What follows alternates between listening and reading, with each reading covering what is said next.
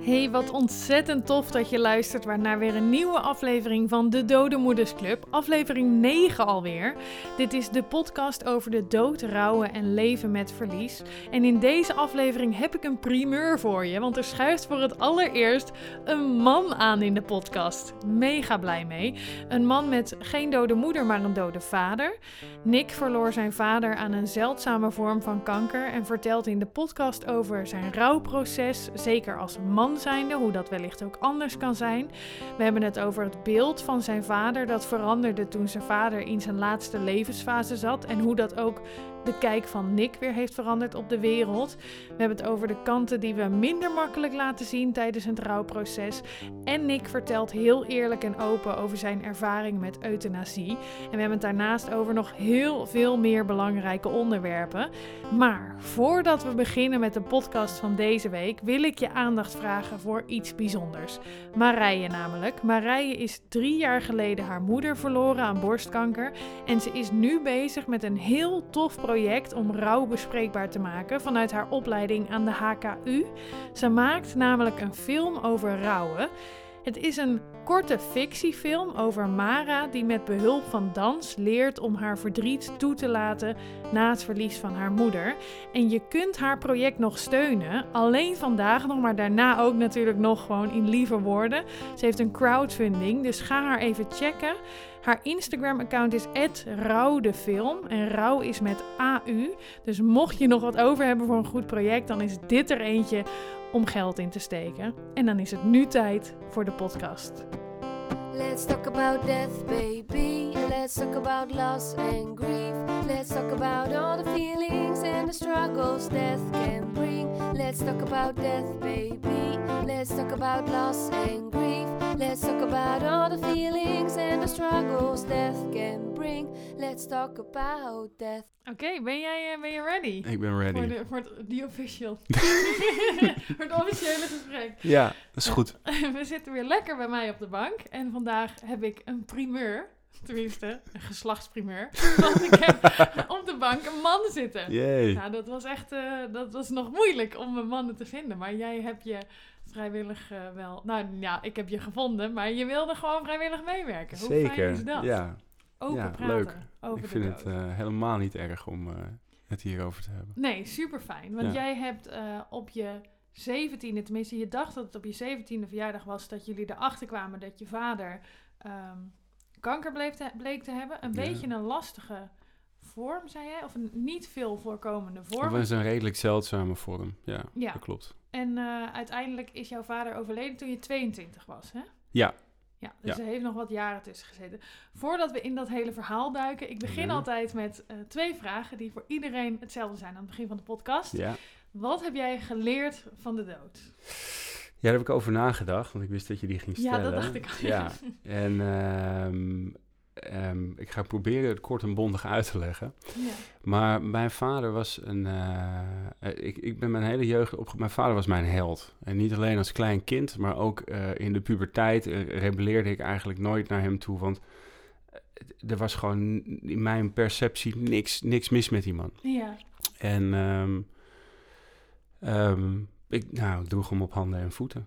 Um, hij was uh, succesvol zakenman, had een, ge, meer dan genoeg geld. We konden vaak uit eten op vakantie. Hij nam bloemen mee voor mijn moeder. Uh, was spiritueel, mediteerde, was bezig met zichzelf te ontwikkelen. En um, ik had daardoor ook altijd een beetje het idee dat ik niet... Ik kon nooit opleven aan oh, ja. het voorbeeld dat hij gaf. Hij stond echt gewoon heel, heel erg... Hij stond op een mijlenhoog voetstuk. Ja, ja. En uh, hij had ook altijd op elk antwoord een vraag. Of op elke vraag een antwoord. mooi. Ja. Het zou ook mooi zijn als hij op elk antwoord een vraag had. Een soort, uh, ja. ja. Nee, en um, toen hij ging sterven, dus een beetje, dat is in het laatste jaar. Um, toen heb ik geleerd of heb ik gezien dat hij niet zo zelfverzekerd was als ik altijd dacht. Ah. He, dus het, het, zien sterven van mijn vader, dat hele proces dat daaraan vooraf ging, heeft een kant van hem laten zien die ik nooit had gekend in die 22 jaar. Jij zag alleen de zelfverzekerde. Ja, en andere mensen ook. Ja. En um, nou kan ik me niet voorstellen hoe het is om zelf te moeten sterven, zeker sinds ik zelf vader ben. Uh, ik, ja, kan er niet bij om daarmee te moeten kopen, te moeten dealen. Maar ik heb wel gezien dat er ehm, kanten zijn die we minder makkelijk laten zien aan mensen. En dat de confrontatie met de dood, dat, dat verplichtte hem daartoe. En hij was daar niet klaar voor. Hij kon daar niet mee Oh, omgaan. ja. En, ehm, dus, nou ja, om er niet te- meteen te lang van stof te worden. Wat ik ervan heb geleerd is dat, dat je die... conf- Ik wilde daardoor die confrontatie met mezelf aangaan voordat ik ertoe gedwongen werd. Oh, wat mooi. Ja. Dus omdat je hebt gezien bij je vader dat hij daar eigenlijk nog niet klaar voor was en het, het eh, soort van verplicht op zijn pad kwam om, om dat te tonen, dacht je, ik ga er zelf aan beginnen. Om Ja, ja, en ook vooral omdat ik in de periode kort na zijn overlijden best wel lang een beetje boos ben geweest. Ja. En heb gedacht, vuile... eh, Ja. eh, en, en nu zie ik die kanten van jou en nou kan ik er niet meer over praten met je. Oh ja, te laat. Ja, nou moet ik dat dus allemaal, hè, want, want meteen als ik dat zie bij hem, toen ik dat zag bij hem, zag ik het ook bij mezelf. Ik deed mezelf ook groter voor dan ik was. Ik vond het ook moeilijk om mijn onzekerheden te laten zien.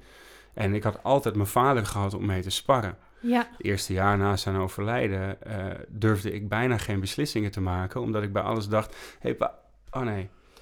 Ja. En dan moest ik dat zelf gaan, had ik ook nooit geleerd. Hij was een half geweten voor mij eh, Ja, geworden. Ja. Dus dat was eh, nou, toen heel confronterend. Later is dat misschien wel eh, het stuk van zijn ver- overlijden geweest waar ik het meest dankbaar voor Ja. Dat, dat je Ben. dat alsnog hebt kunnen zien wel Ja. in hem. ja. Ja. omdat ik door zijn ogen dat kon zien op 22-jarige leeftijd en niet aan het einde van mijn leven. Ja. Dus nog heel veel tijd heb om nou, Dat zelf toe te daar, passen. ja, ja. daar naar op zoek te gaan. Ik denk dat het wel heel herkenbaar is wat jij zegt, dat je als eh, achterblijver eh, soms heel erg moet wennen aan het feit dat je geen bevestiging meer kan vragen aan degene die je kwijt bent. Ja, En dat dat heel veel twijfel en onzekerheid brengt. En dat je daardoor ook een beetje dingen af gaat houden. Tenminste, dat herken ik in mijn eigen proces ook. Dat ik op een gegeven moment, zelfs als ik ging shoppen en kleding kopen, dat ik dacht, ja, maar ik weet het gewoon even niet. Ik Nee. kan dit helemaal niet overleggen. Ik heb gewoon een jaar niks gekocht, omdat ik dacht, ja, ik weet het allemaal even niet. Nee. Ik weet niet of het goed is. Ik weet niet welke kant ik op moet. nee. Dus het is wel mooi dat je dat zegt. Dat Ja. het eh, ook bij jou is, dat je dan die onzekerheid... En hoe doe je dat dan nu in je leven? Is dat, hoe ben je dan veranderd eh, van voor de dood van je vader naar na de dood van je vader? Nou, ik ben nog steeds elke dag aan het veranderen. eh, en dat hoort ook gewoon een beetje bij het leven, denk Ja. ik. Maar ik probeer eerlijker te zijn naar mezelf en naar de mensen om me heen. Kijk, in relaties eh, heb ik wel geleerd van de, de verhoudingen tussen mijn vader en mijn moeder bijvoorbeeld. Mijn vader was, was, dat zag ik vroeger minder, maar was best wel een dominante factor in het Mm. gezin. Ja. Die had een hele stellige overtuiging van wat juist was en wat niet juist was. Ja. En hij, kon, hij was verbaal heel sterk. En dat je verbaal heel sterk bent, heb ik geleerd, betekent niet per definitie dat je het bij het juiste eind hebt. Ja. Nee. Dus ik probeer daarin wat te verzachten. En ook, eh, en dat is niet altijd een makkelijk proces geweest, maar dat zijn wel punten waarop, waar ik nu anders naar kijk. Ja. Ja. Ik probeer meer open te staan voor wat anderen zeggen. Of er minder met gestrekt benen in te gaan, of wat vaker mijn mond te houden. En ik kom er nog steeds niet vanzelf. Nee. maar dat Ja. is een leerproces wat blijft natuurlijk. Ja, dat zeker. Is, eh, ja. Ongoing. Ja. Oké. Mooi. Mooie les vind ik. Ja, dat, dat zei ik net, daar ben ik ook best wel dankbaar voor. Ja. En dat geeft me een hoop om mee te werken. Ja, dat ook. Je hebt een, je hebt een levenslang project gelijk Ja, hiermee ja, te pakken. Dat ja. is mooi. Ja, de tweede vraag, en dan, eh, dan kunnen we in op jouw verhaal, is hoe, hoe zou jij jouw rouw in drie woorden omschrijven? Ja, vond ik ook heel moeilijk.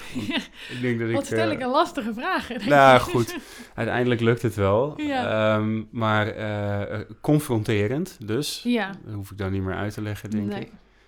Ik. Ik vond het, eh, en vind het nog... eh, mijn, mijn, ik heb nu een zoon, die is vijf jaar. En dat roept ook weer heel veel dingen op. Ja, kan ik me ook voorstellen. Dus het is nog steeds wel eens confronterend. Ja, Ehm, verhelderend. Is een beetje, Ook slaat mooi. een beetje... Ja. eh, door het die- confronterende is Ja. het heel verhelderend. Ja. ja, Ja, en geweest. En, en, en, en gemis. ja. Nog steeds wel. Hij is nu eh, eh, in oktober, is het elf jaar geleden dat hij overleed. En eh, dat gemis is er nog steeds. ja. Jij was eh, 17, dacht je, of je, of je dacht dat het je 17e verjaardag was. Het, het is altijd een beetje fuzzy, hè? De, Ja. de- die herinneringen. Het loopt een beetje door elkaar Ja, heen, ja. dat is heel herkenbaar. Ehm, maar kun jij me heel even terug meenemen naar het moment dat, dat eigenlijk bij jullie in het gezin alles een beetje veranderde, omdat jouw vader ziek Ja. bleek te zijn?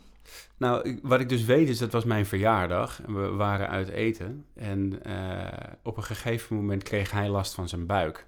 Ja, En eh, ik- eerst een beetje, doet toch wel heel erg zeer. Nou, uiteindelijk krampte die een beetje ineen. Dat is iets wat we mijn vader niet vaak zagen doen. Nee. Dus eh, het- toen zijn mijn moeder en mijn vader, en ik weet niet zeker of mijn zusje nou ook nog was meegegaan, maar die zijn naar het ziekenhuis gegaan om dat te laten nakijken. En ja, nou, redelijk snel trok het wel weer weg, maar ze hebben voor de zekerheid toch maar een scan gemaakt. ja, En daarop, eh, nou, dat heeft geloof ik een week geduurd voordat we die uitslag krijgen. En daar was daar toch wel best wel een flinke tumor op te zien. ja. Ja, een tumor van een kleine meloen, zei Ja. jij. eh, Ja, dat is toch best wel, ja, schokkend lijkt Dat me, is- als je dat hoort. nou ja, en later ga je wat meer lezen over. Mijn vader had een gisttumor. En Ja. dat is eh, een tumor die in de eh darm-maag contraien ontstaat Ja. in, het, in het tussenweefsel. En die kenmerkt zich door heel langzaam te groeien. En eigenlijk pas klachten te geven als hij eh, andere organen in de weg gaat zitten. Oh ja, dan drukt het. Ja, Ja, ja. En eh, dus, nou ja, dus dan snap je wel waarom dat zo lang heeft Ja, geduurd. En, ja. Eh, jij krijgt dus op je zeventiende te horen dat je vader kanker heeft. ja. Wat, hoe ga je daarmee om als 17-jarige jongen? Wat was jouw eerste reactie? Ja, nou, mijn eerste reactie en ook die van mijn vader was nou, heftig. Eh, plekje geven, dat heeft, denk, dat heeft niet zo heel lang geduurd, want we hadden redelijk snel, zeker mijn vader en ik, zoiets van... Als iemand dit aan kan, ben jij dat Ja. half god. Ja. Oh ja, jij dacht helemaal nog natuurlijk. Ja. Ja, ja, ja. Ik, ik, ik was daar heilig van overtuigd. ja. Ja. En hij ook. En dat is, zo las ik later, dat je een positieve instelling ook best heel eh, goed is ja. voor eh, het, het aanvechten van kanker. Ja, een beetje positiviteit. Ja, eh, precies. Gaat je... Maar je hebt dus niet echt, want dat- hoor je vaak, dat mensen al een soort van half in de rouw schieten of half in... nee, Dat ze denken, oh, wat gaan we doen? nee je was helemaal niet bezig met afscheid of misschien gaat hij dood. Nee, Dit is gewoon, dit overleeft hij. nee. Ik, nou, en ik, heb, ik zal er vast wel eens over nagedacht hebben. Het is Ja. ook alweer een tijdje geleden. Maar het is, eh, het, het- voor mij, de, eh, wat echt wel de boventoon voert, is de overtuiging.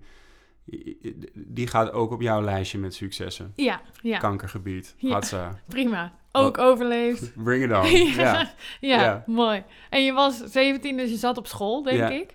Heb jij daar nog met vrienden over gehad toen? Of hoe ging dat op school? Ging jij gewoon door? Ja, ja, ja, ik ging gewoon door. Ehm, ik heb het er wel over gehad. Ehm, maar dat zijn gesprekken over de dood met mensen die niet echt met de dood te maken hebben gehad. Zeker toen, Ja. zijn vaak redelijk oppervlakkig. Ja. Dus wat ik terugkrijg van mensen is, eh, jeetje, wat, oh, wat naar, oh, het lijkt me zo erg. Ehm, en ik moet je zeggen, heel eerlijk, die aandacht eh, eh, beviel me ook wel. Ja? Het Dat was wel prima om, Leuk om, eh, ja. ja. Nou, Ja, vond je het fijn dat je ergens, dat, dat die aandacht naar je toe kwam, eh, omdat je er steun uit haalde of gewoon om de aandacht te hebben? Nee, het, ja, het, was, het was, ja, ik weet het niet zo goed. Ik, ik haalde daar niet echt steun uit. Dus Nee. dan blijft er één optie over. En dat is, eh, Ja, Heel ik was eerlijk. wel altijd heel gek op aandacht, hoor. ja.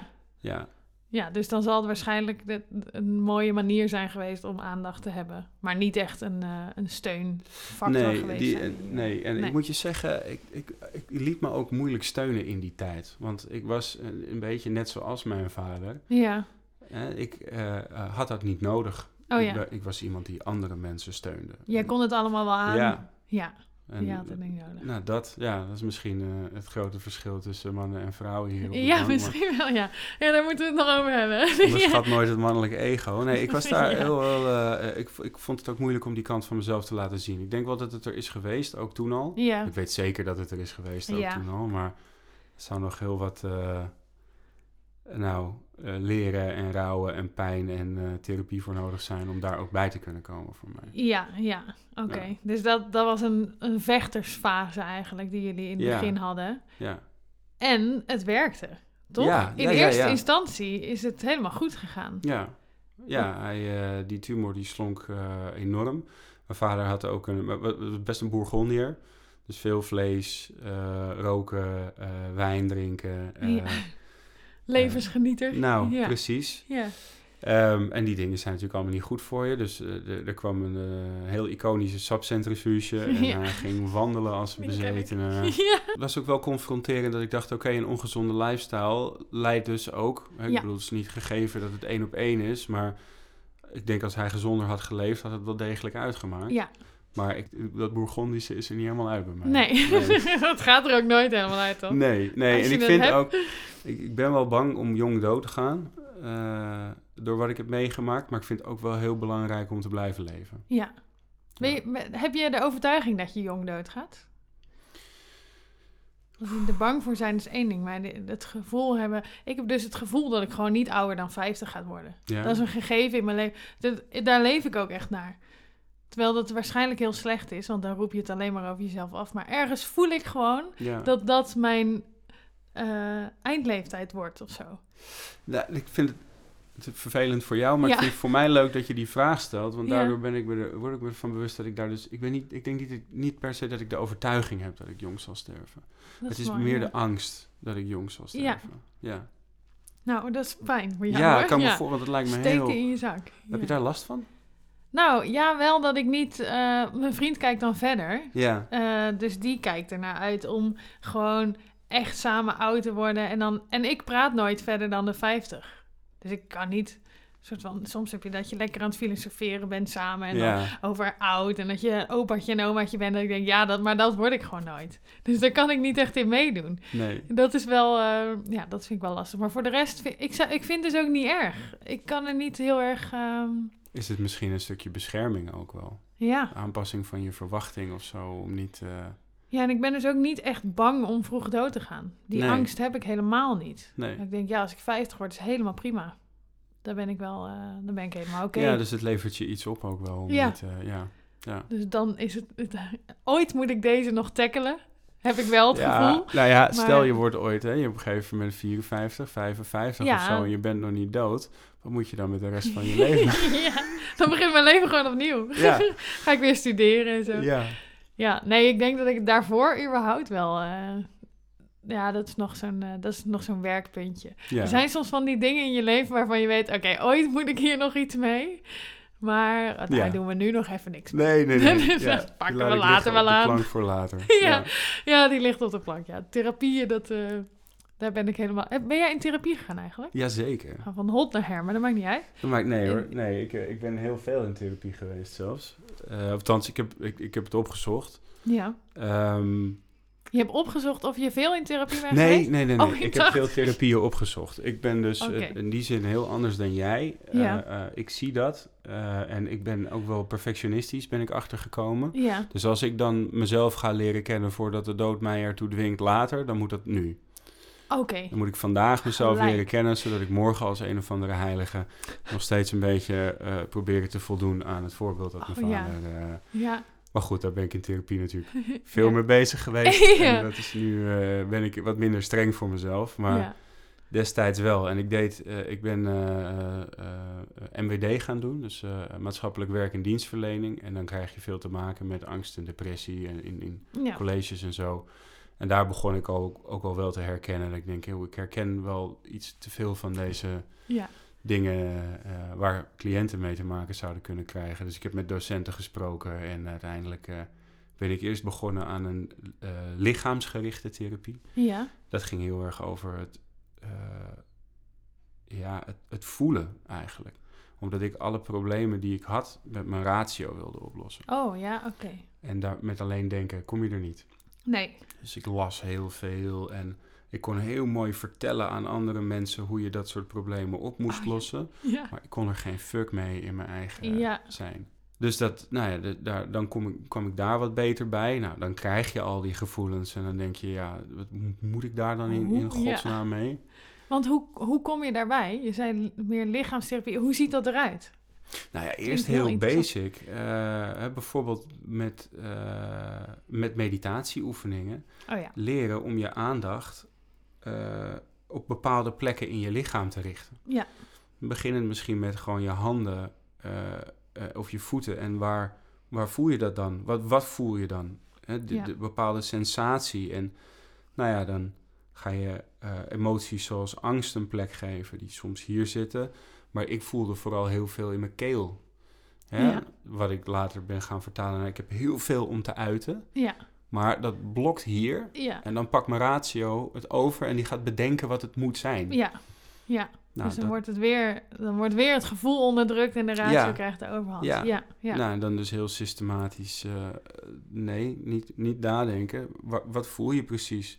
Hoe voelt dat? Ja. Hè? En, en zodoende eigenlijk, eh, laten afzakken. ja. Ja. En ben je later ook nog echt in rouwtherapie of iets dergelijks Nee, gegaan? Of je hebt nooit eh Nee, ik heb wel veel over gesproken in, Ja. in therapie, maar nooit eh, in therapie om het verlies van mijn vader te Nee. verwerken. Nee, oké. Maar is wel een topic geweest waarschijnlijk. Altijd. Als je in... Ja, ik kan zeggen, ja. kom je niet meer omheen ook. Nee. Het is altijd... eh, Nee, dat heb ik ook, als je voor iets anders in therapie gaat... Want soms zijn er andere thema's of dingen Ja. waar je mee aan de slag wil...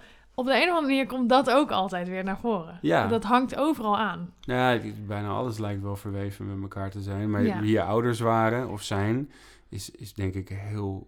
speelt een hele grote rol in wie jij bent, dus Ja. daar ontkom je niet aan. Dat is altijd de eerste vraag die ze ook stellen, toch? Hoe was je gezinssituatie? Net Ik zeg ongeveer. vaak tegen collega's gekscherend inderdaad... eh, hey, eh, als iemand iets geks zegt, hey, hoe was de band met jouw moeder eigenlijk? Ja, ja, maar dat is wel waar, waar Ja. iedereen naar vraagt. Ja, Ja, mooi. Oké. Nou, mooi om, om te horen dat je... Niet, niet iedereen staat heel erg open voor therapie, therapie merk ik. Tenminste... en ehm, dat is doodzonde. Ja, We leven ik in ook, een ja. land waar je voor, voor alles hulp kan krijgen. En dan denk ik, het is zo zonde en, en, ook om daar 30 jaar mee te lopen. Ja. En dan pas, en dan zegt iemand zes dingen tegen je. En dan denk je, oh, en dan kan je verder. Het is 20 gewoon meer dat, dat gehad. zet je gewoon. Je hoeft ook Ja. niet in drie maanden in de therapie, maar gewoon af en toe met iemand praten kan echt zo verhelderend zijn. Ja, ja, ik heb er heel veel aan gehad. ja, ik ook. Voor alle luisteraars. Ja, Mocht je nog twijfelen, ga in therapie. ja. Doe er iets mee. Zet die stap. Ja, zet die stap. Vraag inderdaad. hulp. Ja. Ehm, ja, jij, jij zei, eh, hij, de, de held, jouw vader, kwam Ja. er gewoon weer bovenop. Ja. Eh, Oh ja. ja, we waren... we weten nog helemaal niet hoe het Ik ben blij afloopt. dat jij oplet. Het is een spannend verhaal aan het worden zo met, ja. met een lang einde. Jij ging toen op vakantie. ja, ik ging, nou ja, ik ben acht maanden weg geweest. Ja, dus op was, reis eh, noem je dat eerder, hè? Ja, dan op vakantie. was, sorry. Nee hoor, dat geeft niet. Terminologie is... Ik was eh, bijna 19 inderdaad toen ik eh, wegging. Hij, die tumor die slonk als een bezetene en hij werd klein genoeg om het risico van een operatie aanvaardbaar te maken. Ja, En buiten dat zijn bloedwaardes, die waren ook eh, veel beter. Dat meten ze dan en zo. ja. Dus hij was afgezien van de tumor eigenlijk in hele goede conditie. Dus ze hebben hem geopereerd, tumor weggesneden en eh, de eerste scan daarna liet ook niks zien. Zeiden ze wel bij, moet je niet te veel eh, hoop bij hebben. Soms zien we hem gewoon niet. Oh ja, oké. Maar Ja, voor nu is dit zo ongeveer het best mogelijke scenario. ja. Dus toen was hij schoon. En toen gingen de slingers uit. Hoe hebben jullie dat gevierd? Dat lijkt me een euforisch moment. Ja, nou, het, we waren ook wel heel realistisch. Dat we Oh. dachten van, oké, dit is heel goed. Het gaat inderdaad de goede kant op, maar het is nog niet klaar. Ja, Hè, de kans dat er ergens een celletje is blijven zitten dat dan Ja. weer gaat groeien, die is gewoon aanwezig. Hou daar rekening mee. En dat, ja. dat nam, nam, nam ik wel heel erg tot me. Ehm, Dat is wel anders dan ook trouwens. Want in het begin dacht jij, was je er vrij van overtuigd dat het helemaal eh, goed kwam. En dat hij de held zou zijn die het gewoon zou Ja. overleven en dan eh, door zou gaan. En dan had je toch ineens een realistisch... weet ik niet, misschien een stemmetje, want ik, ik, ik liet dat in mijn gedrag niet echt zien, denk ik hoor. Oh, Dat ik die twijfel ook wel had. En Was ik bedoel, als ik hem echt heel sterk had, was ik niet naar Australië gegaan. Nee. Dus, eh, nee, dus toch had je... Maar, ik, had, maar ik, ik hield er wel rekening mee. Maar we hebben het wel gevierd. Ik denk, we zullen uit eten zijn geweest, denk Ja. ik. Want dat was Ja. wel een beetje ons ding. Ja. Mooi. En, En, eh, ja, toen ging jij naar Australië ja, voor acht maanden, toch? Ja. Zei jij? Ja. Ja. Dat is, hoe was het dan zonder je vader acht maanden in Australië? Was je nooit bang dat er iets gebeurde toen nee, nee. En als er, was, als er wat gebeurd was, was ik gewoon naar huis gegaan. Ja, Ik had een, eh, een open ticket, zeg maar. Dus ik kon Hm. eh, gaan wanneer ik wilde. En dat was jammer geweest, maar dan, ja, dan was ik teruggegaan. Ja. En nu durfde ik ook. Nu dacht ik... eh, en ergens dacht ik ook, en heel erg op de achtergrond, ik moet dit nu doen. Echt? Ja, Wat gek. Ja, want nu kan het. Ja, Ik weet niet zo goed waarom, eh, maar, maar ik dacht het wel. En, eh, je Ook- voelde het aankomen. nou, nee, want nou, niet in, mijn- het is, ik kan het niet goed uitleggen waar dat vandaan kwam. Nee. Maar het is wel alsof ik dat wel een beetje wist. En ook toen ik terugkwam en hij weer voor scan... Want in de tussentijd heeft hij ook scans gehad. Hè, dat monitoren ze na drie maanden, op een gegeven moment na zes maanden. Ja. En eh, dat ik toen ik terugkwam, dacht ik... dat zou wel eens anders kunnen zijn of zo. Wat, ja, dat vind ik toch altijd wel bijzonder. Dat mensen dat dan toch aanvoelen op de een of andere manier. Dat, Ja. je, dat je gevoel meer zegt dan je, dan je hoofd nog wil weten of zo. Ja, en nou ja, ik weet niet of het, of het per se mijn gevoel was of zo. Het, het is, weet je wat het, het vervelende van dat soort ingevingen is? Het kan gewoon zijn dat een angstig stemmetje in je achterhoofd Ja. eh, denkt... eh, oh, we gaan uit van het ergste. Ja. Maar het kan ook zijn dat dat, dat, dat is wat ze intuïtie noemen. En Ja. dat weet je nooit van tevoren. Althans, ik weet dat nooit van tevoren. Maar als er iets is als intuïtie, dan moet dat het zijn. Ja, Toch? dat denk ik wel. Want ja. er is niks anders dan... Nou, was in dit geval zoiets. ook zo. Want Ja. eh, de, toen eh, was, het, wa- wa- was het terug. Hadden ze wat, wat plekjes gevonden. Dus er was niet weer een, een soort van halve meloen in zijn buik Nee, aanwezig, nee, nee. maar het waren gewoon wat plekjes dat maar wel dachten- meerdere plekjes. Oh, dus er was wel uitzaaiing. Ja. Echt. Ja. Ja. Maar klein. En eh, dat betekent, want die, die Glyvac die hij slikte, is hij door blijven slikken als een soort van eh, preventief middel. Moest dat ook? Ja. Oh ja, oké. Ja. ja. Eh, om de kansen op terugkomst zo klein mogelijk te maken, Ah, zeg ja, maar. ja. Kost niet zoveel, kan een hoop opleveren. Ja. Dus de, dat dat weer terug was gekomen, betekende ook meteen dat hij, de, dat hij dus resistent was geworden voor de Glyvac. En dat, toen was de prognose ineens heel anders. Want dan kom je in de experimentele eh, hoek terecht qua behandeling. Ja. Ik moet zeggen, die hele fase is ook... lopen dingen een beetje door elkaar heen. Nou ja, dus, maar ik was 17 toen hij dat kreeg. Ik was bijna 19 toen ik vertrok. Ik kwam in april terug. Dus zegt dat hij ongeveer nog drie jaar eh, eh, experimentele eh, behandelingen heeft gehad. Of twee jaar, ja, zoiets. dat is nog best wel lang. Ja. En eigenlijk hoe verder eh, in het experimentele het ging, Ja. hoe zieker die werd, hoe zwakker die werd, hoe heftiger de pijnstilling werd, hoe magerder die werd, hoe, ja, hoe, hoe meer je echt ziet van oké, ik heb een vader met kanker. Ja, want wat was dan het moment dat jij, dat jij wist... hij is ziek en hij gaat er ook echt niet meer... Dit, de- hij gaat nu langzaam richting de dood. Toen dat tweede medicijn, dus dat tweede experimentele medicijn, niet aansloeg.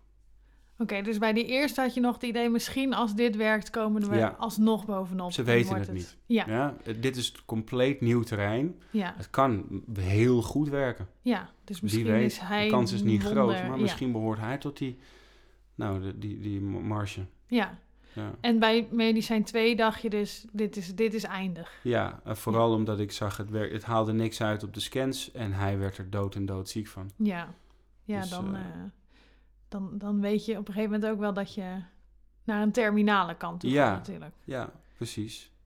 Hoe was dat dan voor jou in die twee jaar? Want dat heeft dan nog best wel lang geduurd. Als ik het zo hoor, dat je eigenlijk al wist, dit wordt wel zijn einde. Ehm, Ja, maar dat hij nog wel aan het vechten was, soort van. ja dus, dus heel rationeel. Ik kon toen Mhm. nog niet zo goed bij mijn emoties. Oh ja, Dus, dus ik heb dat verstandelijk opgelost. En eh, door erover na te denken en rationele beslissingen te nemen ten aanzien van wat ik nog moest doen, wat ik nog moest zeggen tegen hem, eh, hoe ik er kon zijn voor mijn moeder en mijn zusje. ja. Ehm, en ik heb daar nou, niet bij gevoeld wat ik had moeten voelen. Nee. Dus Nee. nog heel erg dicht gehouden en Ja. eh, gedaan wat je... Want je zegt, ik heb nog gesprekken gevoerd met hem die ik nog moest voeren. Ja. Had je dan op een gegeven moment een soort van lijstje met onderwerpen van dit moeten we Ja. nog even aftikken? Ja, ja, nou bijna wel. Ja? Ja, en op een gegeven ik weet nog wel, in de laatste, eh, mijn vader heeft uiteindelijk euthanasie, ik loop een beetje op de feiten vooruit, maar uiteindelijk euthanasie eh, gekregen. En, Ja. Of gepleegd heet dat, geloof ik. En, eh, Dat klinkt altijd zo alsof je een moord gepleegd hebt. ja, Nou, hij gedaan. Laten we Ja. het daarop houden. Ja, ja. En toen heb ik nog wel aan hem gevraagd ook van... Hebben we alles besproken met elkaar wat we moeten bespreken, man? Ja, Weet je, zijn, ik zeg volgens mij wel, maar straks kan het niet meer. En eh, toen was hij echt heel ziek, dus toen er kwam een beetje een... eh, ja, ja, ik denk, denk het wel, jongen. oh ja. En toen dacht ik, oké, nou dan is het goed, weet je. Ook in de wetenschap, als er later iets anders komt, en dat kwam er, maar Ja, als er later iets anders komt, dan hebben we gedaan wat we konden met de tijd die we hadden. ja. Ja, Ja, want je zegt als er later iets anders komt, jouw hele gevoelswereld was nog niet open. nee, Dus er kwam nog een hele bak aan gevoel die je had willen bespreken ja, misschien. ja, zeker. Eh, Ja. Maar je hebt de rationele En dingen... zijn achter- gevoel had ik nou willen vragen. Ja, Hè, en, en eh, nou ja, ja, zoals nu, ik, ik, ik, ik denk wel eens terug aan de woorden die ik sprak of, of wat ik heb gezegd op mijn vaders uitvaart. ja. En dat was, eh, het was ook heel rationeel en afstandelijk. Ik, ik ken die jongen, gelukkig, maar ik ken die jongen bijna niet meer. Nee. Nee, ja, daar ben je blij om gelukkig. Ja, Dat zeker dat wel. mooi, ja. ja. dat was, dat zo, ja, zo, ik snap het wel, maar ja, zo, zo wil je niet leven. Nee. Ik ben wel benieuwd wat dan die onderwerpen waren die je hebt besproken. Weet je nog dingen waarvan je dacht... Want daar ben ik dan wel nieuwsgierig naar. Wat stond er op jouw lijst dat je dacht... dit moet ik echt nog bespreken met mijn vader? Nou, het stond er al te veel in details te gaan treden, maar ik, mijn, ik was ook mijn vaders oogappeltje. Oh ja, jullie En- hadden een gelijkwaardige relatie. Ja, ja. nou, laat ik, ik bedoel, hij, hij hield niet minder van mijn zusje, maar Nee. eh, wij hadden wel een, een eh, soort van... eh, Speciale band. ja, Ja. weet je, een beetje een, een, een mannen onder elkaar bluffen. Oh, oh, heb jij... ja, ja, hij kwam vaak binnen en zei ben je al, een oud voor, te, oud- ben je al te oud voor een knuffel van papa? Oh ja. Weet je wel? Dus ik, nee, dat, nee. Weet je, dus we hadden een bepaalde dynamiek. En hij was gek op mij, en dat wist ik. Maar er zijn heel veel dingen die ik in mijn jeugd heb gedaan... waar hij geen weet van had. Oh ja. Ik heb best wel een eh, periode flink de grenzen opgezocht... van wat wel en niet mag. Ik heb wel eens ingebroken in een leegstaand bejaardentehuis bijvoorbeeld... met Oh ja. vrienden. En Ja. daar... eh, Dat nou, klinkt wel als een avontuur trouwens. was het ook wel. Ik heb geen spijt van die tijd. Maar ik vond wel dat hij dat moest weten voor hij ging. Omdat Ja. ik bang was dat als hij er, er niet meer zou zijn... dat ik er spijt van zou hebben... dat, dat, dat hij nooit geweten had wie ik echt was. Ja. Dat, dat viel mee, maar ik ben wel blij dat ik het gezegd heb. Ja. En alles gezegd heb. En hij heeft toen gezegd van... eh, ik, ik schrik er wel van, maar, ehm, maar, maar, maar ik denk niet anders over je. Nee. En daarom ben ik heel blij dat ik het wel besproken heb met hem. Ja. Ja, klopt. En jij was dus heel rationeel gaan denken en Ja. nou, een onderwerpenlijstje gaan bespreken en zo. Ja. Was dat een contrast met hoe jouw moeder en zus... Want je had dus twee vrouwen tegenover twee mannen. ja, en er was een ander contrast ook bij. Want eh, ik woonde toen op kamers. Oh ja, oké. En ik was wel regelmatig thuis. Zeker in het laatste jaar probeerde ik zoveel mogelijk thuis te zijn. Ja.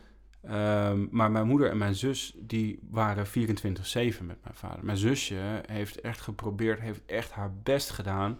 om dat laatste jaar voor hem zo fijn en comfortabel mogelijk te maken. Ja. En die hebben veel meer... Mijn, mijn, ze hebben later wel eens tegen mij gezegd... als jij er was, weet je, dan kon hij de schijn wel ophouden. Hè? Dan kon Oh, hij ja. wel de grapjes maken en zo. Maar ja.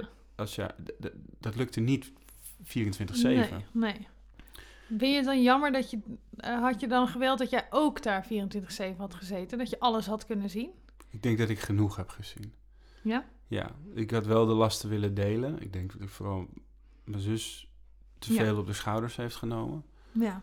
Maar ehm, ik, ben, ik ben er niet per se rouwig omdat ik dat gemist heb. Nee. Nee, kan ik me ook voorstellen hoor. Ja. Het niet meemaken is soms ook wel fijn. eh. Ja. Jij zegt dan probeerde je zoveel mogelijk thuis te zijn. Hoe waren dan die momenten dat je thuis kwam en dan... Ja, dan, dan was je vader dus de guitige zelf. Ja. Of de, een beetje met grapjes en dingetjes. ja. Maar hoe was het voor jou? Ging je dan met een missie naar huis of ging je dan gewoon om daar rond te hangen? Ik vond het fijn om tijd met hem door te brengen. En ik vond het fijn om eh, te delen in zijn proces, in wat hij meemaakte, in wat hij doormaakt. Of wat achteraf dan, wat ik ervan gezien heb. Maar Ja. Eh, ik vond het fijn om met hem te praten, om te horen hoe hij het beleefde, om ehm, met hem te wandelen. Ja, op een gegeven moment een rolstoel en... eh, Ja.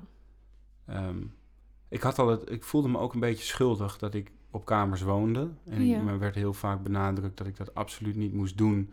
En dat ik er echt genoeg was en zo. Maar, ehm, dus, dus ja, ik vond het fijn om er gewoon te zijn. Ja, En ik liet me graag voor de gek houden door hem ook wel. Omdat dat voor mij ook wel bevestigde dat het allemaal eh, oké was of zo. ja, ja, kan ik me ook voorstellen. Ja. En als je dan op kamers zat, was je dan wel eens bang... Want misschien gebeurt het nu, misschien gaat hij nu dood. Of was echt de angst voor het doodgaan er nog niet echt? Ik- Ik vind dat moeilijk als ik terugkijk op die tijd eh, om, om te zeggen. Ik, ik, ik denk dat ik niet per se heel vaak bang was. Ik dacht er natuurlijk wel over na, maar ook op een rationele manier. Dus het was meer van wat, wat doe ik dan en Ja.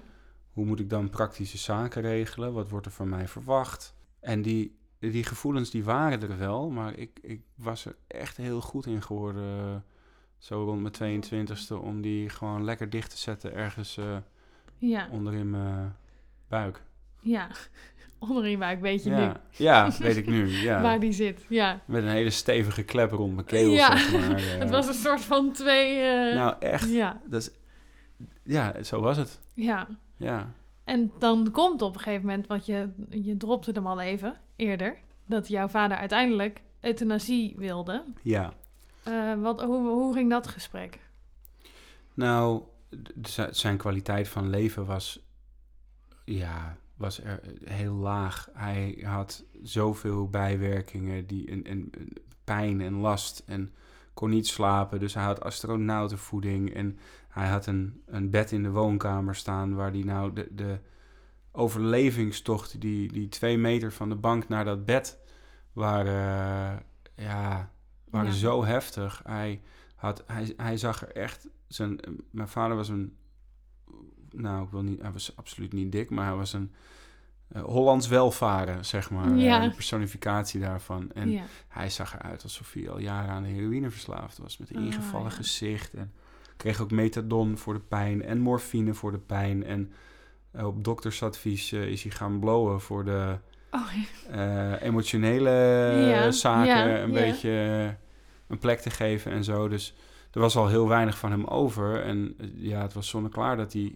dat, dat het niet beter ging worden dan dit. Het ging alleen maar slechter worden. En ja. toen kwam er een punt waarop hij eh, aan ons drieën vroeg. Ik hoorde de stem nog als ik. eh, ja, nou, ik zou het wel. eh, als jullie heel op de achtergrond van. ik, ik zou wel euthanasie willen. Als Ja. jullie dat goed vinden.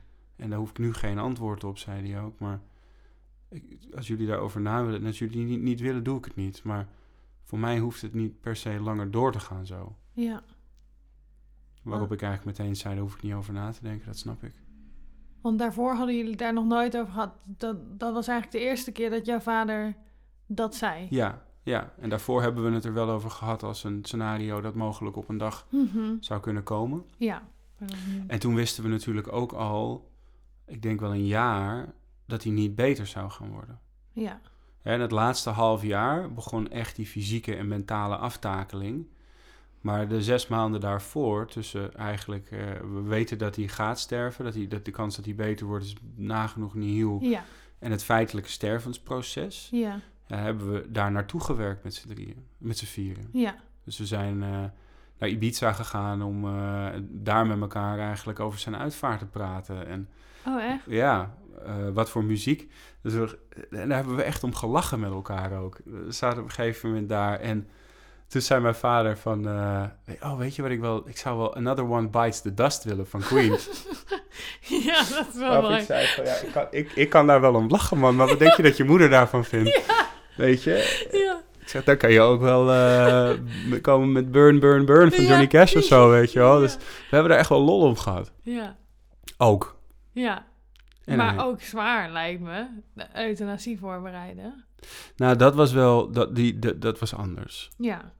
En ik ben nog steeds blij dat wij zo lang de tijd hebben gehad om te wennen aan het idee en om ons voor te bereiden. Want dat maakt sommige dingen gewoon een stuk makkelijker. Maar vanaf het moment van euthanasie tot de feitelijke injectie, eh, Hoe lang duurde dat? twee weken. Dus twee, twee weken, hij, hij had uitgesproken, ik wil euthanasie. Ja, dan komt in dezelfde week komt een schouwarts. Of eh, Ja. althans, eerst moet je huisarts of je behandelend arts, geloof ik, zeggen... ik vind dat je daarvoor in aanmerking Ja. komt. Dan komt er een schouwarts, onafhankelijke, meestal gepensioneerde arts, geloof ik. Die dan een beetje in gesprek gaat daarover. En Ja. die zei eigenlijk ook na tien minuten: joh, ik praat graag met je verder. Ja. Maar ik wil van tevoren weten, die toestemming ga ik je geven. ja. Eh, dus nou ja, en dan, dan vanaf dat moment mag, moet het nog twee, heb je twee weken bedenktijd, geloof ik, was dat het. Ja. En dan eh, Ja. heb je een tijd en een Dus dag. vanaf dat moment wist ik, donderdag over twee weken om vier uur gaat mijn vader sterven. En daarna dat is hij er niet meer. raar. Dat is het ook. Dat lijkt me echt... Ja, dat is, dat, dat is onwerkelijk. Dat kan je als mens toch ook nooit bevatten. Dat is Nee. helemaal niet menselijk om te weten wanneer iemand doodgaat. Nee, en het, het enige beetje houvast dat ik daarin had was... Maar, eh, maar het is...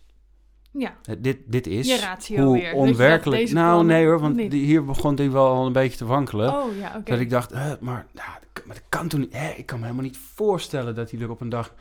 Dat, nou, maar dan is hij er echt... Maar ja, het gaat, het gaat wel gebeuren. Ja, En die dag nadert. ja, En op een dag word je wakker en dan is het die dag. ja. En dan, nou ja, ga je, dat zijn er allemaal processen, procedures. Mijn vader had inmiddels een aardige band opgebouwd met onze huisarts toen. En eh, die kwam dan langs en die eh, moest dan eh, een soort van een, een infuus aanleggen waar die Ja. injectie dan in kon. En dat lukte hem niet, omdat hij toch ook wel was gaan geven om vader. En, en Oh, wij zaten daar met z'n drieën bij en zei hij, ja, sorry, ik vind het heel erg, maar ik moet hier iemand voor laten komen, want ik, ik kan dit wel, maar het lukt me nu niet. En oh ja, ja. wat, wat ik fantastisch vond, Ja, dat hij zo betrokken was. ja. Dus toen kwam er op de motor zo'n geel ding eh, en andere arts en die legde dat aan. En toen kwam uiteindelijk onze huisarts terug. En we zaten met z'n drieën eh, om het bed heen. Ik zat aan de, nou, voor hem rechterkant, had zijn hand vast. Toen vroeg hij nog één keer aan mijn vader van... eh, Ron, ik, ik moet het nog één keer vragen, maar weet je zeker dat dit is wat je wil? En toen zei hij legendarische woorden, bring it on. Echt? Ja. En toen, eh, toen kreeg hij drie injecties. Eentje om hem in slaap te brengen. Ik geloof eentje, ik weet niet wat die ander deed. Die maakte de zaken rustiger of zo. Of Ja, bracht hem in een soort van comateuze toestand. ja. Volgens mij was dat het. En de derde waarvan zijn hart zou stoppen. En dat monitoren ze dan. Ja, En eh, tegen dit punt eh, kwamen mijn emoties eh, helemaal vrij. Ik heb zitten janken als een... eh, ja. ja, het stroomde als een eh, bezetene. Maar dat was, was, was een heel fijn, heel welkome emotie. ook wel na al die tijd van ratio. En, Ja, maar wat, ja, ik vind, ik vind het gewoon ook heftig om te horen hoe dat gaat of zo. Tenminste, ik verplaats me natuurlijk ook gelijk weer in mijn situatie. Dat ik denk, Ja. wat als ik dat bij mijn moeder had moeten doen? ja, Ik weet niet, ik zou echt... Nou, mijn moeder heeft op een gegeven moment wel een spuitje gekregen om in slaap te komen. Ik wist Ja. dus niet dat dat eh, natuurlijke sedatie of zo... pa- palliatieve sedatie. Ja. ik ben er dus later achter gekomen dat dat ook echt Ja. een ding is. Dus ik heb er nooit bij stilgestaan dat dat een spuitje was. En, en dat ze ook echt niet meer wakker ging worden. Ik dacht, we brengen haar gewoon heel even tot rust. Oh, En dan wordt ze over vier dagen of drie dagen weer wakker. En dan nemen we afscheid. En dan doen we de euthanasie. Want zij wilde ook euthanasie. Maar de huisarts was op wintersport. Het was een hele ongemakkelijke situatie. Dus het kon toen niet gebeuren. We hadden alles al geregeld. Maar ik heb er dus nooit bij stilgestaan dat die spuit, dat dat het was. Dat dat de laatste keer was dat je er Ja. mee zou maken. Echt contact met haar zou Ja, maken. inderdaad. Dus wij hebben helemaal geen afscheid genomen. Nee. Ik heb er alleen maar toegevraagd van het is goed, ga maar lekker slapen, het is oké, we blijven bij je, eh, je bent voor je moeder fantastisch. wel heel fijn, Ik hou van ik, je. maar- Ja, en ik denk dus ook als ik had geweten dat dat het was geweest, dat ik die vrouw uit de kamer had geslagen. Ja? Dat ik had gedacht nee, want ik was echt, ik was heel erg wel voor mijn moeder natuurlijk en ik wilde dat ze geen pijn had, maar ik was ook heel erg egoïstisch en ik dacht ik ben helemaal nog niet klaar om dit te doen. En nee. om jou los te laten. Want wat jij met je vader had, had ik met mijn moeder. Het was gewoon twee mensen op één eilandje. Ja. Alles deden we samen. Ja. En het was gewoon wij tegen de wereld. Ja. Ja, dan... Ik had geen zin om alleen op dat eiland over te blijven. Helemaal niet. Nee. Nou dus ja, had dat jij is- niet dat gevoel ook? Dat je dacht, ik, ik, ik moet vechten tegen... Nee, ik, dat, dat, dat was geweest. Dat hadden we gedaan. ja, Dat werkte niet. ja, En ik had ook wel het gevoel, ehm, ik wil niet. Ik weet dat hij zich dat hij het heel moeilijk vond om te uit te spreken. Ik wil liever dood dan dit. Ja. En ik wilde niks doen of zeggen om hem daarin te remmen of zo. Ik wilde. ja. Om het nog moeilijker te maken. ja Ja. Tuurlijk wilde ik niet dat hij ging, maar dat was onhoudbaar geworden. En dan, ik bedoel, je- er zit een voordeel aan het wegstoppen van je emoties. Rationeel is dat een goede keuze, denk ik. Ja. Om, en ik ben ook wel blij dat, dat we die toestemming, dat die gegaan is in de wetenschap. Het is oké voor hun. Ja. Anders had hij het niet gedaan. Nee. En het enige wat hij daarmee had gekocht was zes maanden meer pijn. Of Ja. misschien een jaar. Ja. En, dan had het misschien alsnog heel pijnlijk geweest Ja. als die ging. Ja, dus Ja. En dus, wat ik snap, zeker nu eh, het me niet meer lukt om die emoties allemaal weg te stoppen en zo. ja. Ik snap wel heel goed dat, dat je dat zo voelde. Maar voor Ja. mij was het op dat moment een hele rationele keuze. Ja, Tuurlijk, man. gelukkig maar Ja. ergens. Want anders was het nog heel zwaar geworden voor jou misschien. Ik denk het wel. Ja, en voor, in ieder geval zwaarder voor hem. Ja, ja dat ook. Want je maar, ja. Ik, ik denk dat het heel goed is geweest dat ik het niet door heb gehad. Want Ja. anders had het heel zwaar geweest voor mijn moeder om... eh, Hoe was het voor jou dan om uiteindelijk, want ergens trek- er kom je tot de conclusie, oh, ze wordt niet meer wakker. Ja, nou ja, dat, eh, dat heb ik, nee, dat heb ik eigenlijk niet gehad. Want maandagochtend zou de euthanasie plaatsvinden. Ja. Eh, maar uiteindelijk is zij s ochtends om acht uur overleden. En, ze, en de huisarts zou ergens om twaalf uur komen. Dus ze is zelf dus zij is zelf, ja. Oké. Dus, eh, dus ik had nog steeds het vermoeden eh, dat zij gewoon natuurlijk dood was gegaan. Want ik dacht, ja, blijkbaar was ze gewoon zo in een slechte staat dat het al te laat was voor euthanasie. En ze is zelf overleden. Totdat ik hoorde van andere mensen dat ze palliatieve sedatie hadden gekregen. En toen dacht ik, verrek, dat is wat ze bij mijn moeder hebben gedaan. Dus ik ben er echt, nou ik denk pas vier jaar na het overlijden van moeder ben ik achtergekomen Oh, dat dat gewoon... Ik dacht echt dat het gewoon een kalmerend middel was wat ze had gekregen. En dat Ja. ze lekker was gaan slapen. En ze had nog wel een soort van wat oplevingen die eerste dag dat ze dat had gekregen. Ja. Eh, dus ik dacht, ja, ze heeft gewoon een kalmerend middel gekregen. En af en toe wordt ze nog wakker. Maar het werd wel verdacht stil al de tweede dag. En de derde dag was het helemaal... zat er Ja. helemaal weinig leven meer in. En kreeg ze hele platte vingers ook.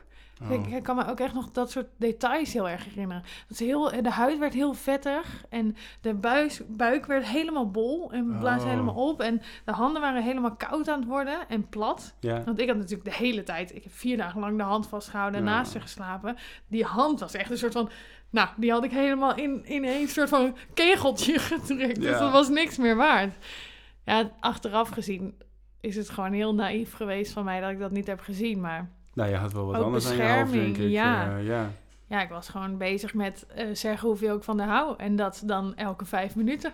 En dat had misschien ook, het had misschien ook niet zoveel uitgemaakt, wou ik zeggen. Maar hoe kijk je daarop terug als je dan vier jaar later erachter komt van... eh, oh, dat is wat er gebeurd was. Ben je dan boos of, of ben je... Ja, nou, ik was wel, ik, ik kreeg wel heel erg spijt dat ik dat niet had. Dat ik dacht, oh, maar als ik had, ik had meer. Ik ben iemand die heel erg ehm, intentievol dingen wil doen. Dus heel, Ja. heel erg intentievol de, de afscheid. Ik was heel erg bezig in die weken dat we afscheid namen met eh, inderdaad gesprekken, maar gewoon.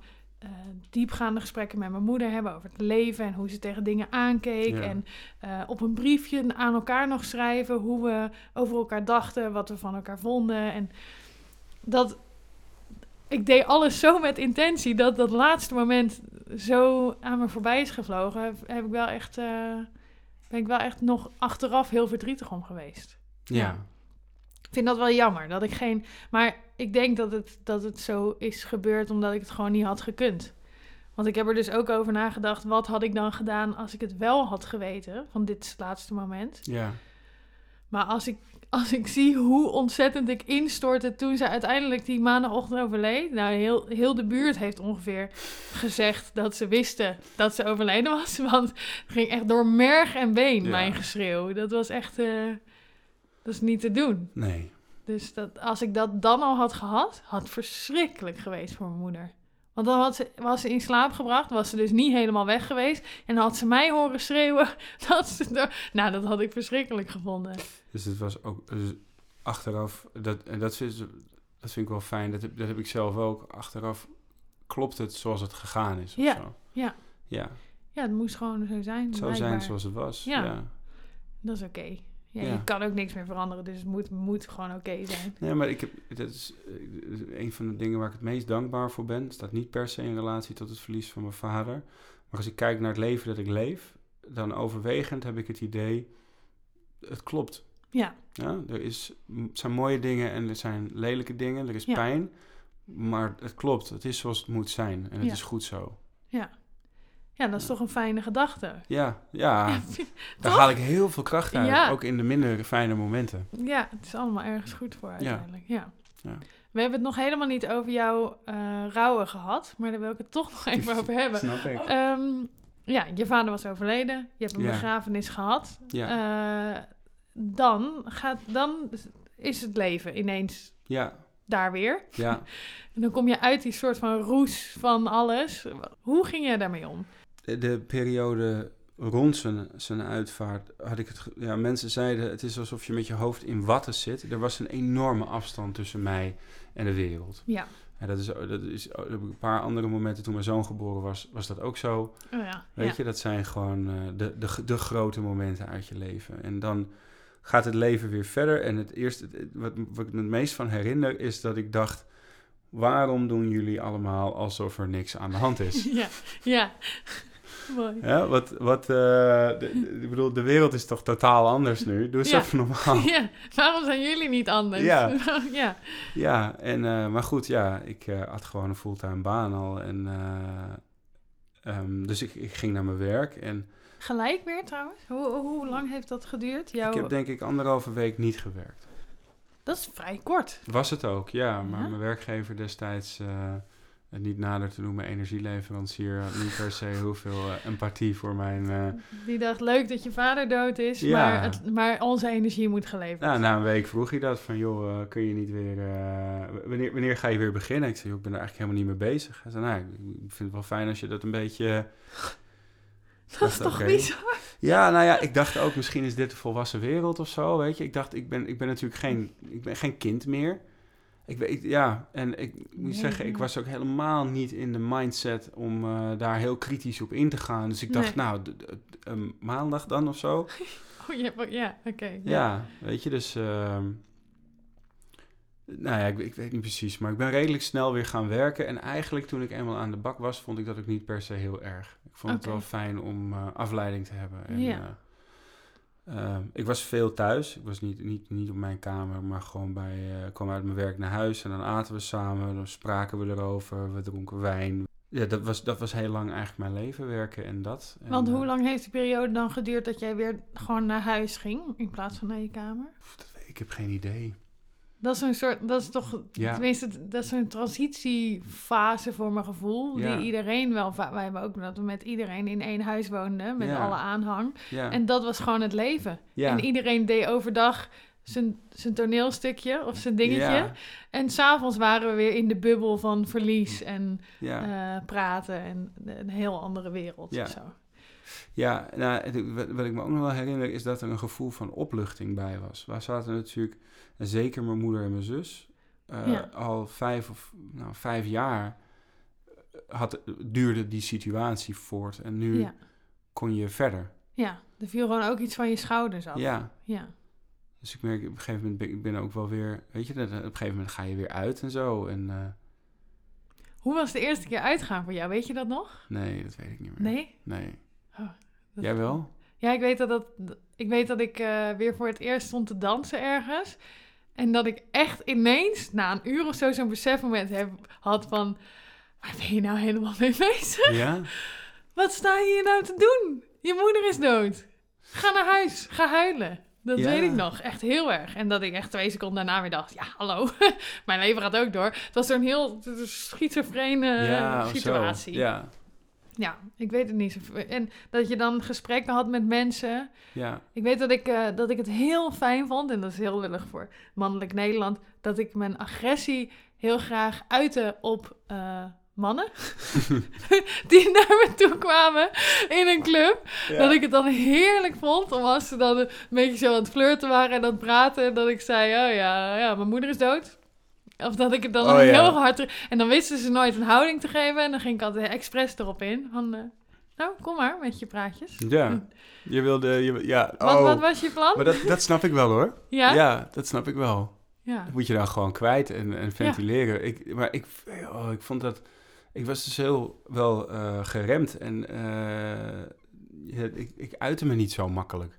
Nee. Ik praatte vooral heel veel over dingen, maar ik... ik nee, zo was, het, zo was het voor mij niet. Nee. Ik was, eh, en ik weet ook nog wel dat iedereen een- nou, ongeveer een maand of zo af en toe vraagt... hoe is het nou met je? En dan belden ze ons op en daarna niet meer. En toen Ja. dacht ik... eh, Oké, nu is het voor de wereld dus klaar. En heeft Ja. het lang genoeg geduurd. En dat was voor mij nog niet zo. Nee.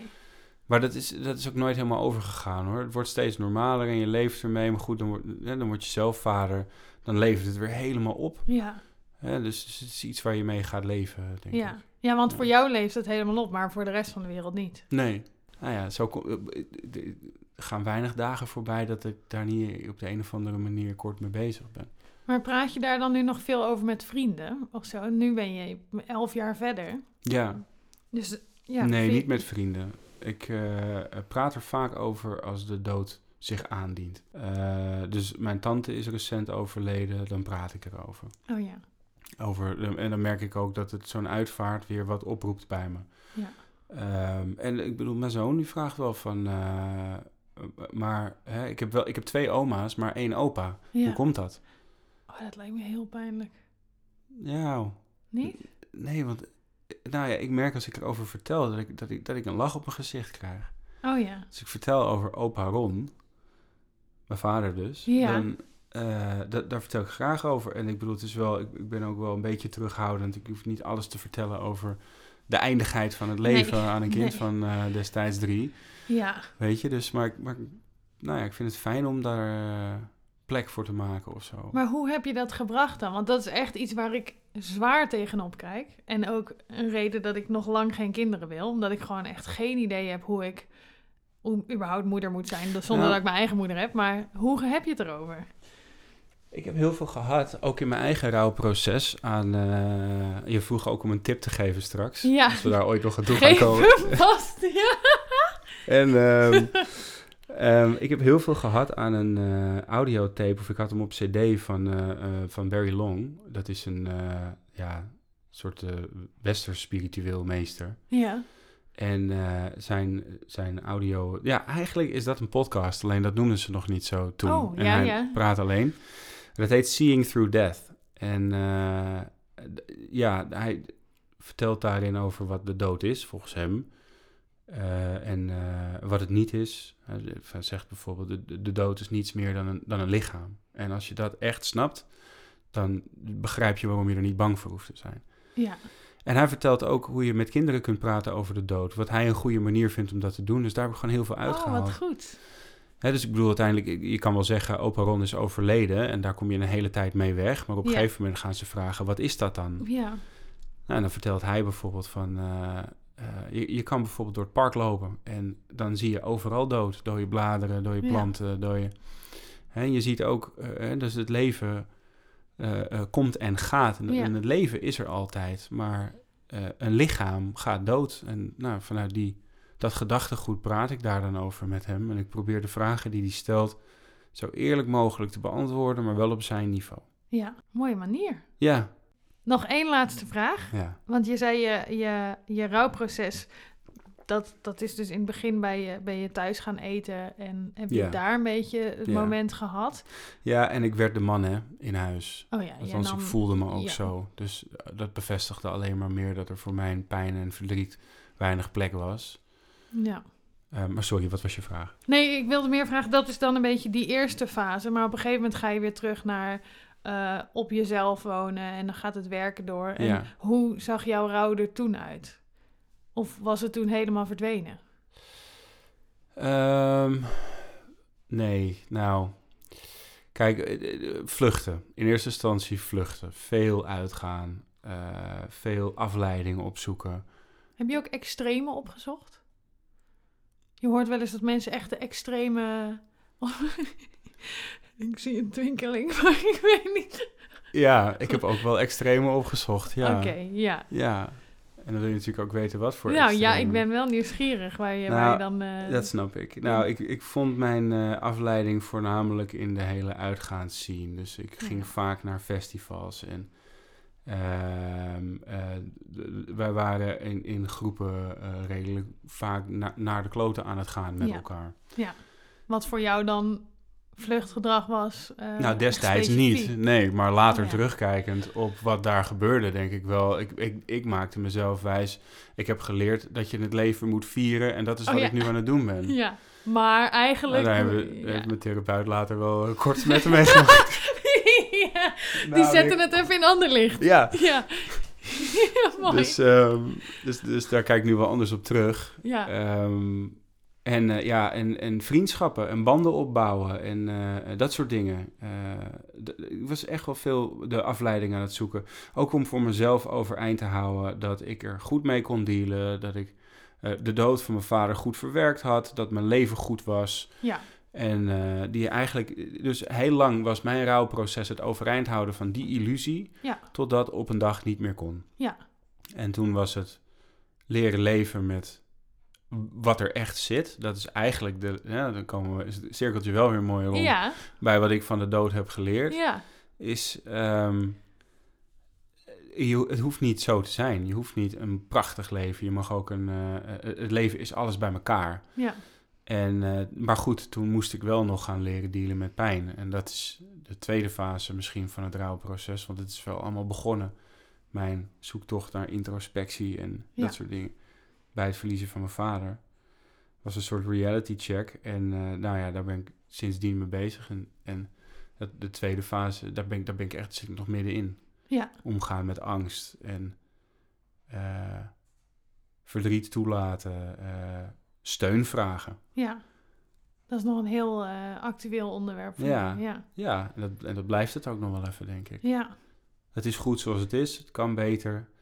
En ik zie dat ik nog wel wat dingen... Ik zie ook de, pro- de, de vooruitgang die ik heb gemaakt. Ja. Waar ik ben vergeleken met wie ik toen was. En dan prijs ik me een gezegend mens. Ja.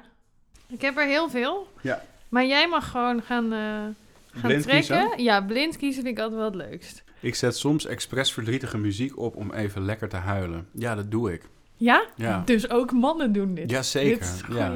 ja. Ja, hoewel... Nou ja, ja ik, het gebeurt niet vaak. En het is meer zo dat als het nummer voorbij komt... Want er is eigenlijk maar één nummer waar ik altijd van moet huilen. Ja. En dat is Oh If You Could See Me Now van... eh, of If You Could See Me Now van... eh, hoe heet die gasten nou? Is dat de script? Ja, de script. Ja. Ja. If You Could See Me Now, would you recognize me? Would you pat me on the back or would you criticize me? Ja. Dat is, eh, dat is herkenbaar voor me, maar dat is ook een nummer waar, waar, waar ik me zo in kan inleven. En dan moet ik eigenlijk altijd van huilen als ik het hoor. Ja. En vroeger zou ik dat hebben uitgezet en nu verwelkom ik dat. Oh ja, dus nu zet je me even iets harder. Ja, afhankelijk van, ik bedoel, als ik onderweg ben naar een, eh, iets voor mijn werk of zo, dan zet ik hem heel gauw af. Ja. Oh ja, ja, herkenbaar, ja. Maar eh, ik vind het heerlijk om te huilen. Mijn vriendin eh, die zegt daar ook wel eens, dan zit ik echt als een klein kind te huilen bij een of andere film of zo. Ja. en dan zegt ze, oh, ik ben daar, ja, ik, ben, ik vind het zo mooi dat je dat kan. Ja. Ik, ja, je, zij kende mij toen nog niet. Nee, je zou het Ik moeten ben daar weten. ook heel blij mee, ja. Ja. Je mag er nog een... ja, twijfel. Ja, ja, ja. Twijfel. Ik vertel nieuwe mensen die ik ontmoet dat mijn vader is Ja, overleden. mooi dat je hem aanpast. Ja. Eh, Nou, niet meteen in de eerste vijf minuten, maar ik, eh, eh, ik schuw het nooit om te vertellen dat ik een ouder verloren ben. Nee, Nee, je hebt niet mensen in je omgeving die het nog niet weten. nee, nee. Nou, misschien als het nooit ter sprake is gekomen. Ja. Want het is ook niet zo dat ik, nou ja, gezien wil worden als eh, Nick met zijn dode vader. Nee. Maar het is een wezenlijk aspect van wie ik ben. En eh, weet je, ik, heb, ik ken heel veel mensen oppervlakkig. Ik heb een paar goede vrienden en vriendinnen. En dan is het onvermijdelijk dat dat thema een keer voorbij komt. Ja, En dan praat ik daar helemaal... Nou ja, je ziet het hier ook. Ja, het helemaal niet anders had je hier ook niet... ge- Nee. Maar die oppervlakkige, oppervlakkige vrienden... Oppervlakkige vri- vrienden... Daar kom ik helemaal niet meer uit. De oppervlakkige vrienden. Ja. Hebben die ook... eh, weten die wel van je vader? De, de meeste wel, want het komt wel een keer ter sprake. Ja. Als je ergens, als iemand een keer zegt van, eh, anders ga ik het tegen je vader zeggen. Op gekscherend of Ja. zo. En ik zei, ja, dat gaat lekker niet, want die is dood. Weet je, dat, oh, is dat zo? Ja. Weet je wel, en dan zeg je ja, maar eh, ja, oh, of vind je het vervelend dat ik daarover vraag, zeggen ze dan Oh ja, altijd. ja, ja. En dan zeg ik altijd, nee hoor, dat vind ik helemaal niet vervelend. Nee. Nee, dat is. eh, maar ik heb ook nu echt al terugkijkend dat ik denk. eh, eh, ik vind het heel jammer dat hij er niet meer is. Ik had graag als de man die ik nu ben met hem een goed gesprek gevoerd. En Ja. Eh, ik had al die vragen die ik had willen stellen over hoe, hoe doe ik dit eh, rondom mijn zoon. Ja. Hoe doe ik dit, eh, pa? En dat kan niet en daar baal ik van. En dat is jammer, maar ik, nou ja, ik kijk ook wel zo naar. Ik denk, ik heb een mooie tijd gehad met hem. De tijd die ik, ben dankbaar voor de vader die ik heb gehad. Ja. En voor de tijd die ik daar met, met hem heb gehad. En nou, meer dan dat was er niet. Nee. Dat, dat is, Ja. ja, dat is oké. Ja. Ja. Daar moet ik nog komen, maar daar kom ik vast wel. Vast wel, ja. Nee, het is, Of kijk, niet. ik heb andere dingen die mij niet lukken. Hè. Het is een, Ja. Ja, ik weet ook niet wanneer rouw ophoudt en gewoon leven begint. Want die confrontaties met jezelf zitten ook in andere dingen. Ja. Hè? Relaties eh, ook. Ja, ik denk, ik heb niet het gevoel dat ik ooit rouw helemaal af kan sluiten. Maar Maar dat zou je het willen? Eh, rouw, nee, want dan is ze weg. Ja, Dat is gewoon, rouw houdt haar vast. ja, Dus de enige manier om er terug te trekken is gewoon lekker eraan denken en rouwen en Ja. huilen. En, ja. Ja. Maar iets minder aanwezig in mijn leven is ze wel. Ik merk ook dat ik eerst dan heel erg er overal in terug wil laten komen. En nu is het gewoon vanzelfsprekend dat ik denk, ja, ze is gewoon, ik denk gewoon aan haar en dat is prima.